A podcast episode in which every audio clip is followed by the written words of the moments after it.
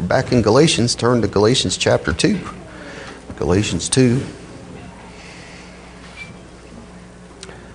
Title today's message An Apostolic Clash Peter versus Paul.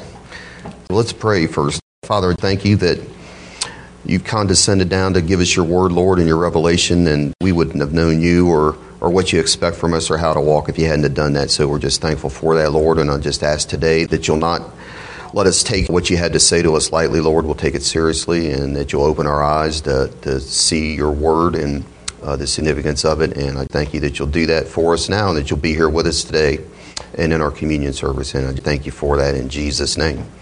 Before I begin reading, we're going to read beginning in verse 11 in chapter 2. I just want to very briefly, because I've done this two times now, give the context, though, leading up to our text that we're going to read today.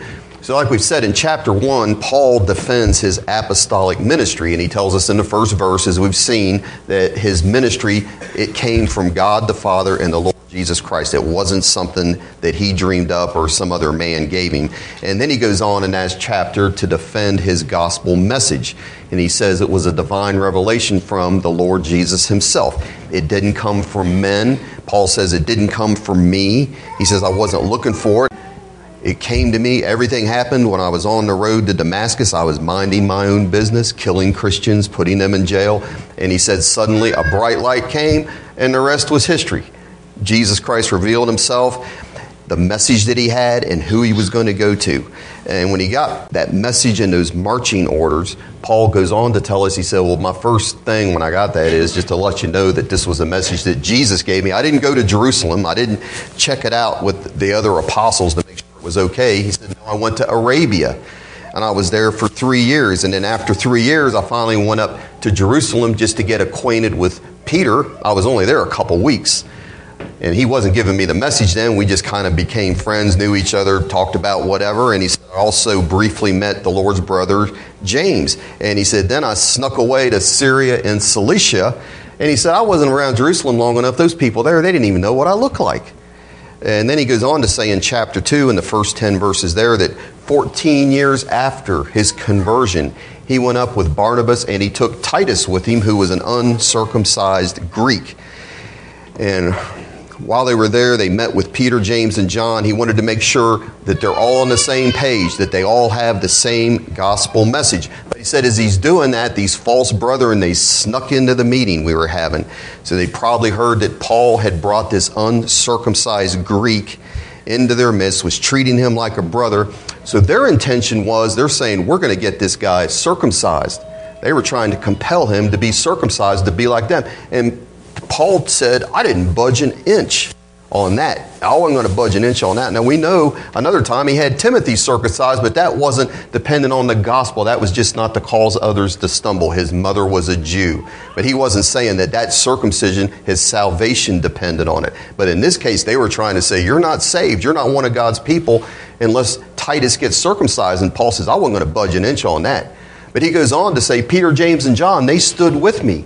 They heard my gospel. He said they didn't add anything to it. They said, hey, what you're preaching is the same message we're preaching. They said, Titus doesn't have to get circumcised to be one of God's people. He's good the way he is. And he ends it all by saying they gave me the right hand of fellowship. So they said, we're partners in this gospel. We have the same message. God is sending you to the Gentiles, and he's sending us, Peter mainly, to the Jews. And that's the way it was. So that's where we come to here, and we'll pick it up here in verse 11 of chapter 2. It says, So when Peter had come to Antioch, I withstood him to his face because he was to be blamed. For before certain men came from James, he would eat with the Gentiles, but when they came, he withdrew and separated himself, fearing those who were of the circumcision. And the rest of the Jews also played the hypocrite with him, so that even Barnabas was carried away with their hypocrisy. And Paul says, But when I saw that they were not straightforward about the truth of the gospel, I said to Peter before them all, If you, being a Jew, live in the manner of Gentiles and not as the Jews, why do you compel Gentiles to live as Jews? We who are Jews by nature and not sinners of the Gentiles, knowing that a man is not justified by the works of the law, but by faith in Jesus Christ, even we have believed in Christ Jesus that we might be justified by faith in Christ and not by the works of the law, for by the works of the law no flesh shall be justified. But if, while we seek to be justified by Christ, we ourselves also are found sinners, is Christ therefore a minister of sin? Certainly not. For if I build again those things which I destroyed, I make myself a transgressor. For I, through the law, died to the law that I might live to God. I have been crucified with Christ. It is no longer I who live, but Christ lives in me. And the life which I now live in the flesh, I live by faith in the Son of God who loved me and gave himself for me. I do not set aside the grace of God, for if righteousness comes through the law, then Christ is dead in vain. Now, one phrase that occurs several times in these first two chapters of Galatians that Paul emphasizes in his main thrust is the truth of the gospel. He keeps saying he's having to uphold the truth of the gospel. And why is that such a big deal to Paul? Because once the truth is corrupted, once truth is corrupted, power and freedom are lost. Because here's what we know that the truth of the word, uncorrupted, the truth of the word is what brings freedom.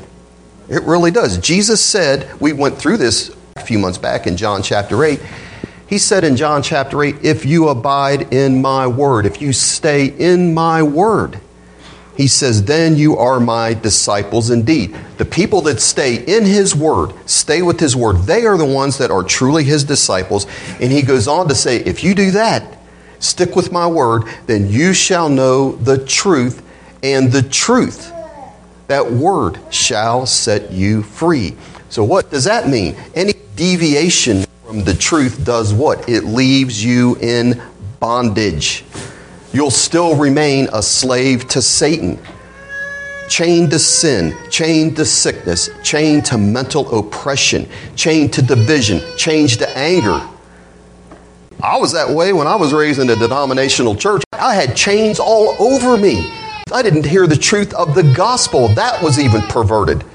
And so I had nothing but chains. I was totally dependent on man, his system, everything that went on. I didn't know the power of God because I wasn't told the truth.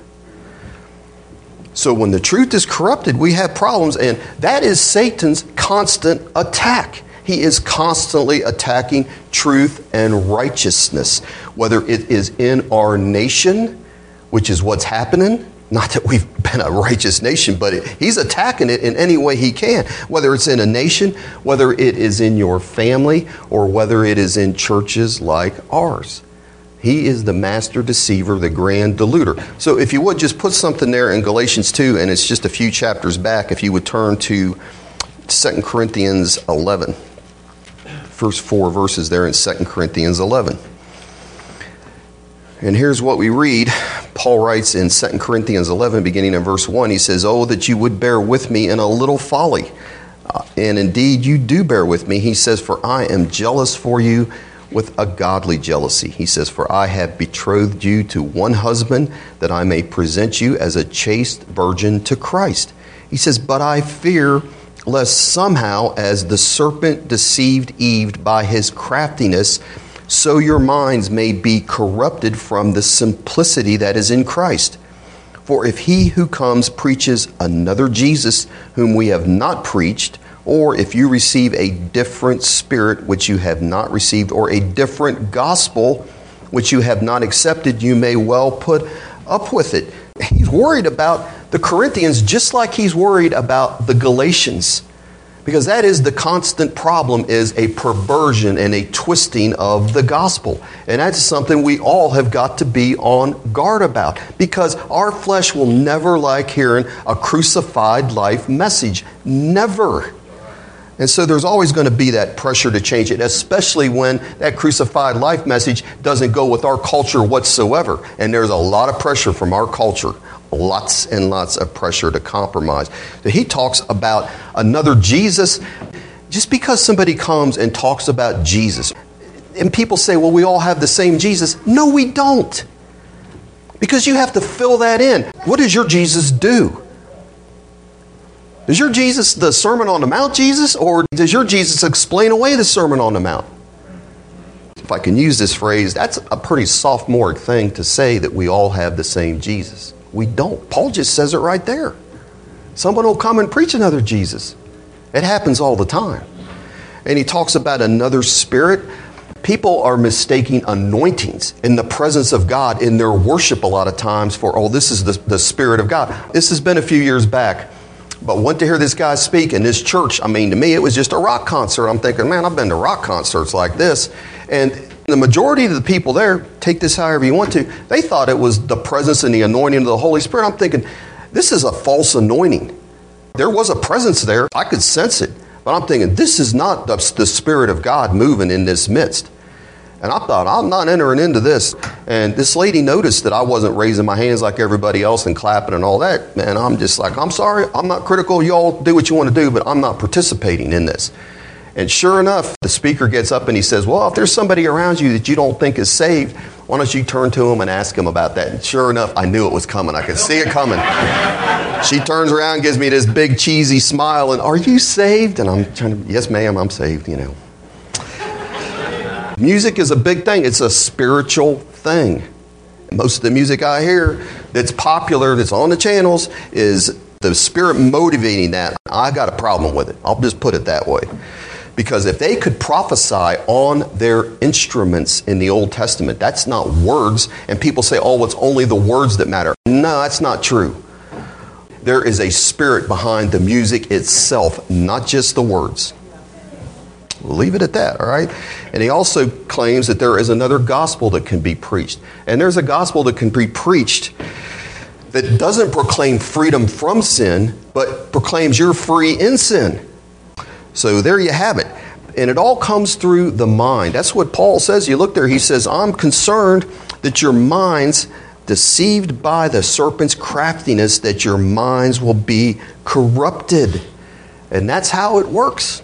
Spirits work through things that are said and things that you listen to. And when discernment is put on the table, and you like most of what some guy says, but he's got enough in there, it can corrupt you. And Paul says, That's what I'm worried about.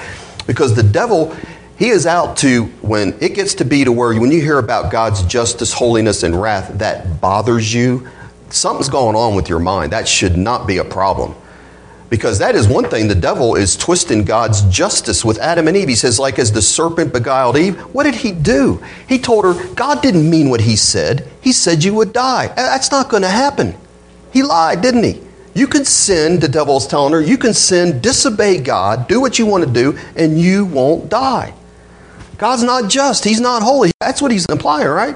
And he also tries to imply God doesn't love you because he's withholding from you because he knows if you eat of that, you'll be like God. He's withholding from you. So what he's saying is God's not just, God doesn't truly love you, and God doesn't care about you. You ever been attacked that way? I have.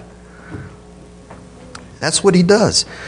Paul knows this, and this is what we're seeing here in this Corinthian passage is he knows that the true gospel will produce a sincere devotion to Christ. That's what he says there. Look what it says in verse 3 says, I fear lest somehow as the serpent deceived Eve by his craftiness, so your minds may be corrupted. Uh, the New King James says, from the simplicity that is in Christ. And really, that word simplicity there, that's fine, but it's talking about a sincere, single devotion to Christ. When truth is corrupted, it takes you away from that. It corrupts. Here's what happens, and you see it happening, but it affects their relationship with the Lord Jesus Christ when truth is corrupted. It really does. And Paul says we should all want to stand before the Lord as what? He says, This is how I want to present you, Corinthians. What does he say there in verse 2? He says, I'm jealous for you with the godly jealousy. He says, I've betrothed you to one husband, and he says, I want to present you as what? As a chaste virgin. A pure virgin. That's what that word chaste is. Now, you know, he's not talking in sexual terms, he's talking in spiritual terms. He wants us to be spiritually pure people with a sincere devotion to Christ. And there's something about truth when it's presented, there's something clean about it. They're just, I don't know how else to say that. There's just something clean and holy about it. So, this pure virgin, what kind of person is that? Well, Revelation 14, it says there there was the 144,000 standing on Mount Zion, And it says this about them it says, These are the ones who were not defiled with women, for they are virgins. These are the ones who follow the Lamb whithersoever he goes. That's John 10. Jesus says, They'll hear my voice, they will follow me. And another that's trying to lead them on another path, he says, they won't follow him. They'll hear my voice. And that's what it says about them.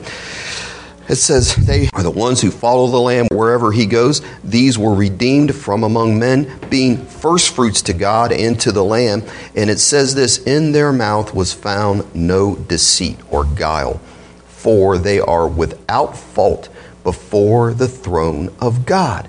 Now, it's interesting to me that one of the chief characteristics of these virgins that are going to appear before him that are redeemed from among men, being firstfruits unto God. One of the chief characteristics of them is they have no deceit or guile in their mouth.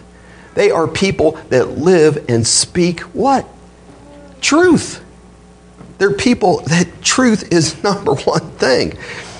And the purpose of the gospel is, like I was saying, is to produce a bride for the Lamb. That is the purpose of what we're all about. A people of the Lord Jesus Christ. He is the bridegroom and we are his bride. That is the purpose. And that we can come before him and be in his kingdom as a chaste, holy virgin to him, a spouse to him. Paul says this Christ also loved the church in Ephesians 5. He also loved the church and he gave himself for her why? That he might sanctify and cleanse her with the washing of water by the word, that he might present her to himself a glorious church, not having spot or wrinkle or any such thing, but that she should be holy and without blemish. It's the same thing that's said in Revelation. That's purpose of why he came to die, not just to save us from hell but to make us a special possession of His that is something He can be. This is what I want to marry, right? Who wants to marry a prostitute? Who wants to see their kid? Yeah, Dad, I found this prostitute down there. This is who I want to marry. Uh, you rather have this is a virgin. She's kept herself for me. That man, praise the Lord, son. And that's who Jesus is after. So, hey, we all have our bad background, but that's what this water of the Word. And so we have to ask ourselves is that our goal? Is that our goal for why we meet, why we follow the Lord Jesus Christ, why we live? To be holy and without blemish before the Lord Jesus. And for that to happen, I would say this the water of the word that you hear has to be pure to make you pure, doesn't it? You know, Carl Sykes, I was trying to get the words of that song. He has that song, Old Sweet Water of the Word. My comfort right from the start. I don't remember all the verses of that, but that is the one thing. It's by that word that a man is born again, that his heart is cleansed, that he's made right with God. It's our security in these end times to make it. Paul going to fight for that. That's what he's doing. Look what he says here. Go back to Second Corinthians. He's going to fight for that truth of the gospel. It's essential. So when you look in, back in verse 5 of chapter 2 of Galatians, he says this He says, To whom we did not yield submission even for an hour, not for a minute. Why? That the truth of the gospel might continue with you. I mean, their lives depend on it, whether they realize it or not. Paul does. And he has the same thing over here in verse 14. He says, But when I saw that they were not straightforward about the truth of the gospel, I said before Peter, and he got on his case. So, what was the problem? Why did he have to rebuke Peter? Paul had made a visit to Jerusalem. Peter, Paul, and James, they all agreed with the gospel that he presented. Now, after that happened, then we have Peter making this visit to Antioch. This is Paul's home church. This is really the base of the Gentile church at that time. And Paul says this. He says what in verse 11? He said, when Peter came to Antioch, he said, I withstood him to his face. He said, I had to oppose him to his face. He's saying, I had to have a face to face confrontation with Peter in public. The Pope. I mean, with getting into it with the Pope face to face, right? And why? He said, I confronted him face to face. He says, because he was to be blamed or stood condemned. Stood condemned before Paul? He didn't have to answer to Paul, but he's saying he stood condemned or he was to be blamed before God Almighty. In other words, what he's doing isn't right. And what had he done? Well, here's what he had done when Peter first came to Antioch he ate with the Gentile Christians. Now, he would have never done that before his revelation that he had concerning Cornelius. So, you remember back in Acts chapter 10 that the sheet came down from heaven and his voice was heard. It was the voice of the Lord saying, Arise, Peter, kill and eat. And, but Peter said, Not so, Lord, for I have never eaten anything common or unclean. And a voice spoke again to him the second time, saying, What God has cleansed, you must not call common. So Peter got from that that not only the Gentiles, but their food was clean to him. Now, that never was before. He wouldn't have anything to do with them. I mean, he's really, that happened to happen three times. There's a lot of things that had to take place to convince Peter that it was the right thing for him to do to go visit Cornelius and preach the gospel to him, a Gentile. This is all brand new. Because you got to think all they had was the Old Testament. They didn't have the revelation we had. And the only people that were the people of God were the Jewish people. Everyone else was outside the covenant. They were cut off, alienated from God. That's what it says in Ephesians chapter 2. They were alienated, cut off from the life of God. They would perish. The only people that didn't perish were the Jews and the ones that became proselytes. Salvation, it says, is of the Jews. John chapter 4. It wasn't any other place. So God's grace had come to those people. So this is a revelation that's going out to the Gentiles. And he gets confronted in Acts chapter 11 then. It says, And when Peter came to Jerusalem after all this happened, those of the circumcision contended with him, saying, You went in to uncircumcised men and ate with them. What are you doing, Peter? You know Jews don't do that. The people of God don't do that. And Peter went on and he explained the vision, the sheep coming down, arise, Peter, kill and eat. He explained about Cornelius' salvation, how they received the Holy Spirit just like we did. God came down on them, and what happened? How did they receive the Holy Spirit just like they did? How did they know that? Because they did what? Spoke in tongues. Isn't that something? That's what it says. That's Acts chapter 11. They spoke in tongues. Because of his experience with Cornelius, coming into what we're reading here in Galatians, he knew that the Gentiles and their food were no longer off limits. Peter knew that. And Peter had wholeheartedly agreed with Paul back in Jerusalem. No, they don't need to be circumcised. No, they don't have to keep the law. They agreed with all that back those first 10 verses we read in chapter 2. So here sits Peter. He's eating bacon for breakfast and lamb chops for dinner in Antioch. That's what he's doing until He's doing that lamb chops, bacon, pork, whatever you want to say, barbecue. He's, he's thinking this is great. Until one day it says a group from James arrives.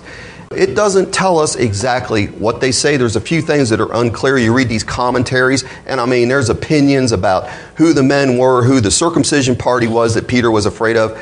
I think in some ways it doesn't matter, but, and you couldn't prove any point, a lot of them will make sense. But look what it says in verse 12. Well, we'll start in 11. It says, For when Peter had come to Antioch, I withstood him to his face because he was to be blamed. For before certain men came from James, he would eat with the Gentiles, what we talked about. But when they came, he withdrew and separated himself, fearing those who were of the circumcision.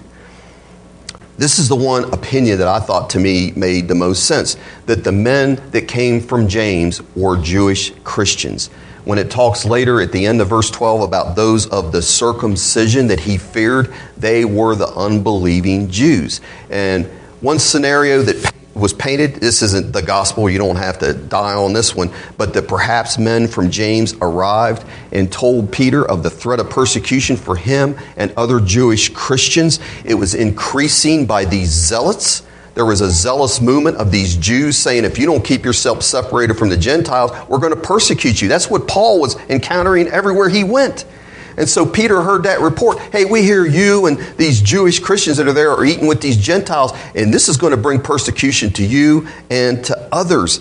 And so when Peter hears this report, these men from James came, what's going on down there? It says he's separated from the Gentiles for fear probably for himself, but also for these other Jewish Christians. Fear of what? Fear of persecutions. His actions, what he did, it didn't just stop with him, did it? He affected the other Jewish believers. And Paul can't believe it. He's like, not only did you affect the other Jewish Christians there, but even Barnabas, my buddy. Look what it says in verse 13. He says, And the rest of the Jews also played the hypocrite with him, so that even Barnabas was carried away with their hypocrisy. Paul is accusing Peter to his face, his friends, his friend Barnabas, and these other Jewish believers. He says, You all are acting not out of conviction, not sincerely. You're not sincerely separating from these Gentiles, but strictly out of fear. You all are a bunch of hypocrites. You're play actors. Because here's the deal Paul's problem with Peter wasn't that he had changed his theology.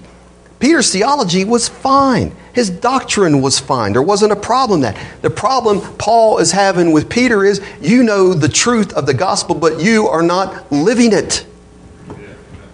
You're not living it. You don't practice it. And you have no courage, Peter. That's his problem. So here, what we have, the same Peter that denied the Lord out of fear, two little girls got him to deny his Lord, is the same one that denied the truth of the gospel because of this circumcision party out of fear. Same thing. In verse 14, it says when Paul sees that this whole group that he's rebuking here says when they were not straightforward about the truth of the gospel, and that word straightforward is the word where we get our word orthopedics. And it means make straight. Straight bones. That's what an orthopedic surgeon will do. You got a limb that's out of joint or cattywampus, he'll straighten it out for you. And Peter is saying that you guys aren't walking a straight course on the gospel, you're deviating from it. And he's on their case. And he exposes Peter's hypocrisy. He says, Look, this is what he's telling him here. Verse 14, he says, I said to Peter before them all, if you being a Jew live in the manner of Gentiles and not as the Jews, why do you compel Gentiles to live as Jews? He's saying, Look, Peter, most of your life on this earth, you've lived like a Jew. You've observed the Sabbath, you've observed circumcision and the food laws. But when you came to Antioch, when you came here, you ignored all of that stuff because now you know the truth that that is not the way that you're made right with God. And so you ate Gentile food, you sat there with uncircumcised men, accepting them as the people of God. But when this report comes from James, strictly out of fear, Peter, you became a Jew again. And then you're compelling these Gentiles saying, you need to become a Jew too if you want to be part of the people of God and to continue to fellowship with me. And he is on his case. He's saying you were compelling them. Paul has happened to defend the truth of the gospel. It was endangered by Jewish men compelling Gentiles to come under the law. And he's going to defend that tooth and toenail. Because it said back that those false brethren came and they were compelling Titus to be circumcised. And now he doesn't call Peter a false brother, he called his other ones false brethren. He's a believer, and Peter, your doctrine is all right, but you are a hypocrite, is what he's accusing him of, and your actions are endangering the gospel. And Paul's got to set this straight. And I think Peter repented, obviously, or Paul wouldn't be talking about it like that. And he obviously later, he didn't have a problem with Peter. So, Peter, that had to be a very humbling thing for him. The leader of the church in Jerusalem walk with the Lord, one of the three, and here he's being publicly rebuked. And again, because of his fear. We'll go on in these other verses to define what the truth of the gospel is. And basically, you know, in essence, it is you're not going to get right with God by observing the law. All the law did, he goes on to say in the book of Galatians, it was given to bring you as a schoolmaster to Christ, to show you your need for Christ. You not only couldn't keep the moral law, but all the other parts of the law pointed to their fulfillment in Christ the sacrifices, the temple. And he said that sign of circumcision is now replaced with baptism as the sign of the new covenant. But the time I have left, I want to look I was going to go on through verse 15 on, but I want to just, we'll cover that later, but I want to just look at a few things, a few principles, three principles on what we've looked at so far this morning in this text. And the first thing is that we cannot, as Christians, we cannot let fear of persecution or public opinion affect our stand on the gospel. That is going to become more and more and more a temptation as things move on. And that's what Peter did because Peter had, think about this, he had a clear conviction, clear convictions. He had a clear revelation from the Lord Jesus Christ in Acts 10. And the Holy Spirit clearly moving in that whole situation. You think, how could he forget that? How could he do what he did after all that had happened to him? Hearing and recognizing truth. I think a lot of times we think because I like the word, I like to come to hear the word, that that's the end of it. And that is not the end of it. Peter had all of that. He heard and recognized the truth. But it was giving in to that fear of public opinion that affected his faith. Twice that happened to him. Fear of public opinion. He knew Jesus was the Christ. He knew all that, but it caused him to back off of his faith because he was afraid of what might happen to him physically and public opinion and all of that. And we need to remember that. Proverbs 29 25 says, The fear of man brings a snare, but whoever trusts in the Lord shall be safe. With the stand we take on not just healing, but a lot of different issues, there's going to be more and more pressure to back off. And that's the fear of man, and it will bring a snare. And the Lord says, You continue to trust me in the face of opposition, and you will be safe. Because how many times we know the truth, we really believe it in our hearts, but we play the hypocrite. And we go along with things sinners do and say because we want them to like us. And in a sense, we deny the gospel that we know. We know the truth, but we don't live it. And we have all been guilty of that, haven't we? Everybody has.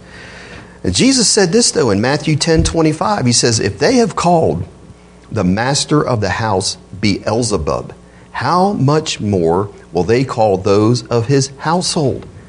We somehow think we're going to get off less than him. They're going to respect us in society if we take a proper stand. There is no way.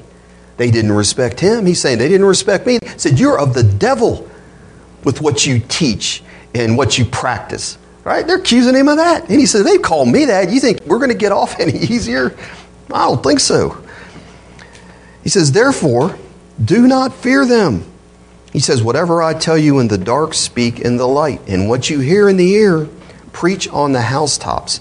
And he says, And do not fear those who kill the body, but cannot kill the soul. But rather, fear him who is able to destroy both soul and body in hell. So we need to take courage. We can take courage from the example of Paul. Because he was, he was willing to take a stand against Peter of all people. Peter, that took some guts. And his friend Barnabas. I mean, it's hard a lot of times to speak truth to somebody that's your friend, isn't it? It really is. You don't want to, you know, man, that's my friend. I don't want to offend him. That wasn't easy. But Paul said, didn't he say, remember back in chapter 1? He said, if anyone, even an angel from heaven comes and preaches another gospel than the one I've preached, what does he say? He says it twice. He says, let that person be accursed. He meant it, didn't he? so he wasn't intimidated by Peter at all. Look back, chapter 2, look back in verse 6. Now, he's not saying this disrespectfully of Peter and James and John in their office, but look what he says. He says, But from those who seemed to be something, whatever they were, he says, It makes no difference to me. Now, he's not saying that arrogantly, but he says, God shows personal favoritism to no man. For those who seemed to be something added nothing to me. So when it came down to that, he's defending the gospel of God. He's not defending himself. That's what I'm saying. When he says he stood condemned, he didn't mean he stood condemned before Paul like you somehow offended him. This isn't Paul's gospel. That's the whole point of everything, right? His apostolic ministry, his gospel came as a direct revelation from the Lord Jesus Christ. So he's messing with him. And so that's why he's getting on Peter's case. We are, in this generation coming up, we're going to need young people that are willing to stand for truth in the face of opposition. Like the three Hebrew boys, I mean, they're in a strange culture that didn't agree with anything they agreed with, and they had to die for truth. Throw us in the furnace, but we are not bowing the knee. And that's the way it's getting to be in this country. Jeremiah, he lived in the midst of a wicked people that had no concern. We're talking about truth, the truth of the gospel. Jeremiah 9, he says this Oh, that my head were waters and my eyes fountain of tears, that I might weep day and night for the slain of the daughter of my people. That I might, here's what he said, that I might leave my people and go from them. He said, I just want out of this situation. And here's what he said He says, For they are all adulterers, an assembly of treacherous men and like their bow, they have bent their tongue for lies. And he says, They are not valiant for the truth on the earth.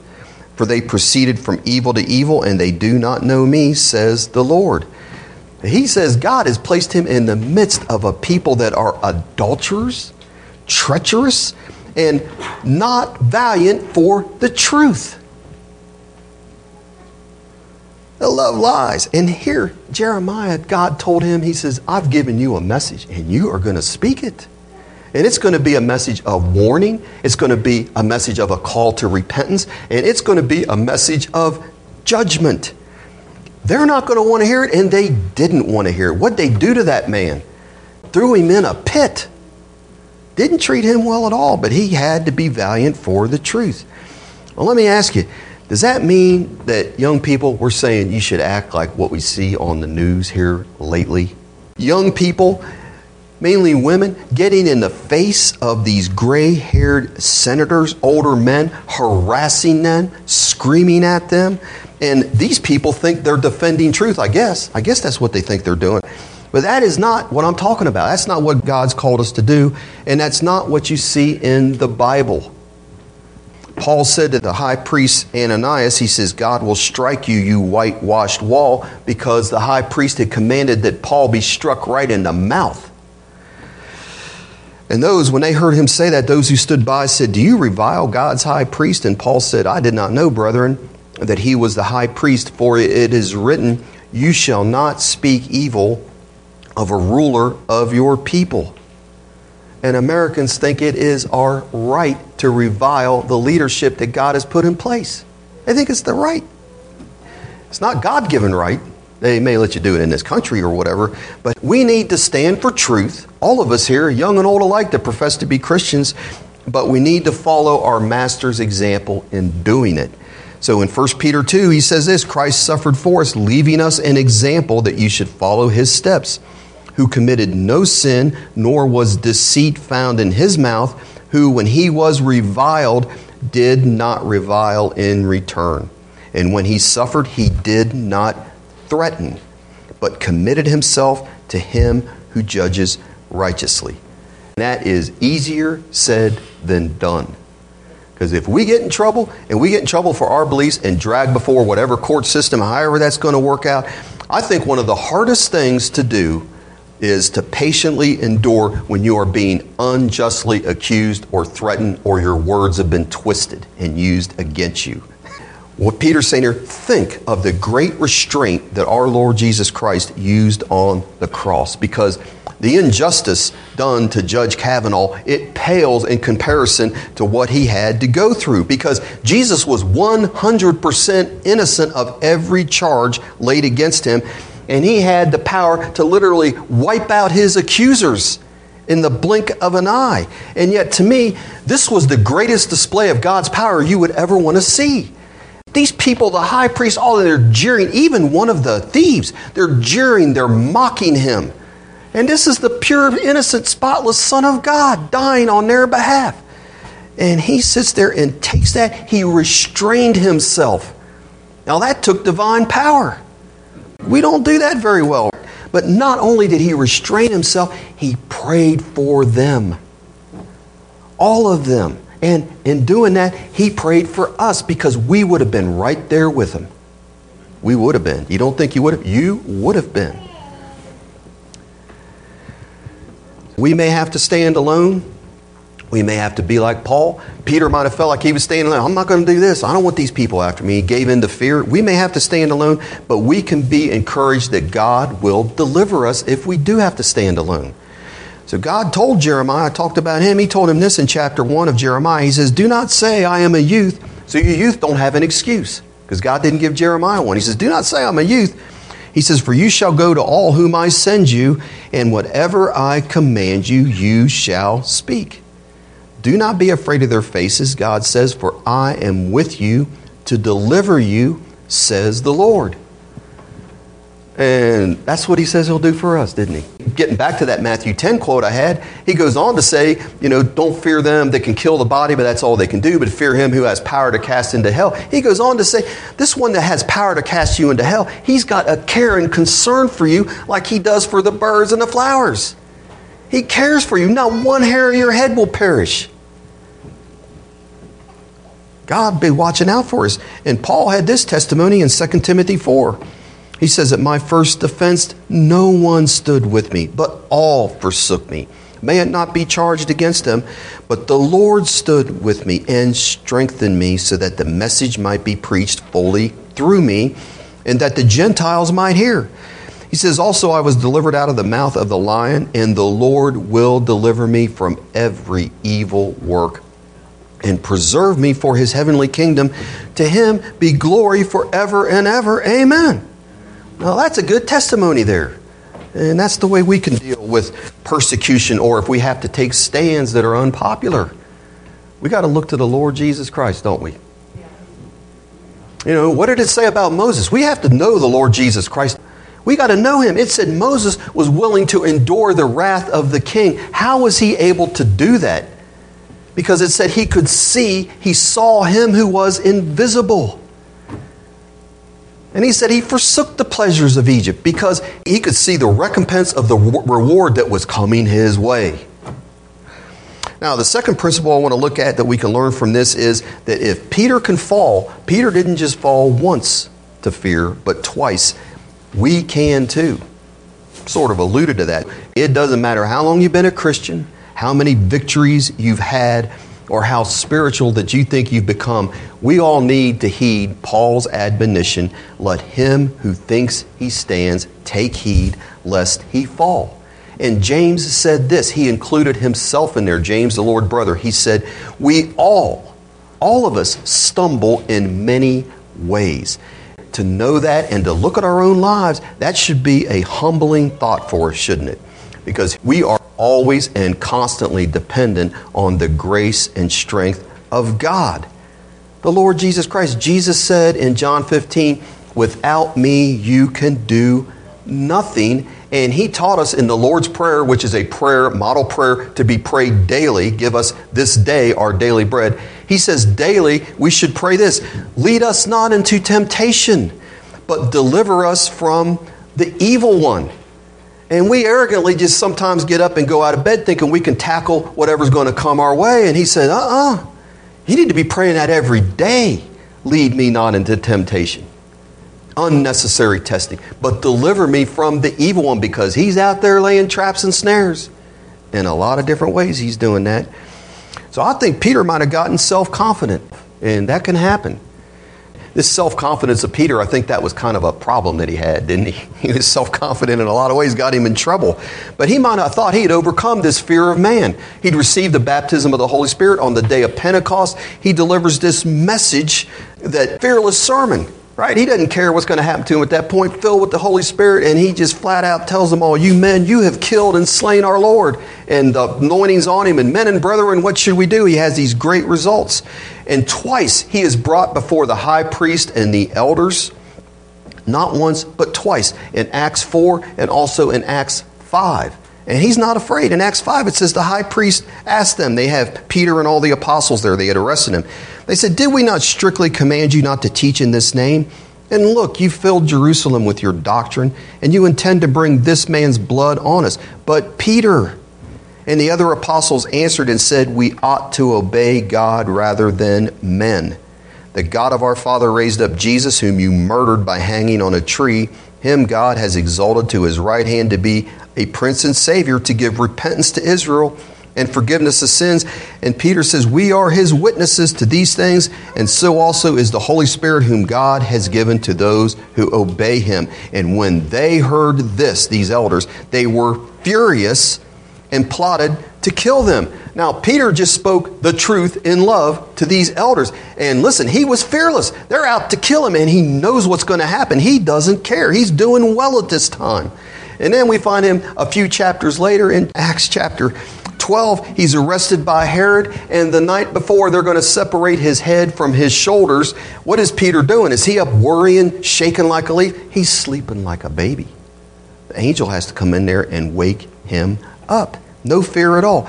Yet here in Antioch, he probably thinking, man, i have got this fear of man thing conquered through the power of the Holy Spirit. But here in Antioch, sometime later, he's fallen back to his old ways, fearing what man can do to him. Point I'm trying to make is no matter where we think we're at spiritually, so maybe you've overcome lust all this time in your spiritual life, you think you've got it made and you got it conquered, you better be careful. Because David probably thought the same thing. We never get to the place where we don't need to be spiritually vigilant. We cannot live on yesterday's grace. We need a fresh supply each day, don't we? We really do from the Lord. And that comes from prayer. And the third principle, the last principle I want to see from this passage is that our sin affects others. Look back again at verse 13 in chapter 2 of Galatians, and it says, And the rest of the Jews also played the hypocrites with him, with Peter, so that even Barnabas was also carried away with their hypocrisy. So Peter played the hypocrite and sinned. He led the believing Jews into the same sin, and even Barnabas was caught in that tsunami of hypocrisy. So, what we're saying is our sin affects others like strong floodwaters, it just sweeps everything into its current whether we realize that is not. Those of us that are parents, the sins we commit affect our children. They're watching. They're watching. And it's true here in the church as well, because as they say, no man is an island. Criticism and opposition to what's going on here, it doesn't just stop at the door. It doesn't stop with who is, it affects everybody that is here. So even the sins that we think we're doing in private that no one knows about, it affects our entire body. Ask Achan. That isn't the case. But that's the negative viewpoint of it. But the, just the opposite is also true. When you sin, when you do something wrong, it affects the body in a negative way. But I think the opposite is true. When someone, for instance, steps out in faith and receives an answer to prayer and shares that testimony, it encourages all of us, doesn't it?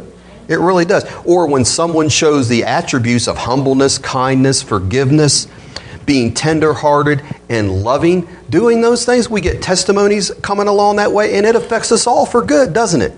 So it really does work both ways. But what we need to say is no man is an island. And that happened with Peter in a bad way here, but that's something to take heed. But also, we need to look at it if it's in a good way. A good positive attitude. Pleasant words are like a honeycomb, health to the flesh.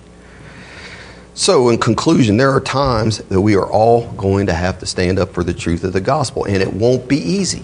And sometimes the opposition may be your own brothers and sisters right here. Paul had to stand up to Peter, didn't he? Sometimes that may be the way it is. It may be your family members or it may be the community you live in. It could be any of those or all of them.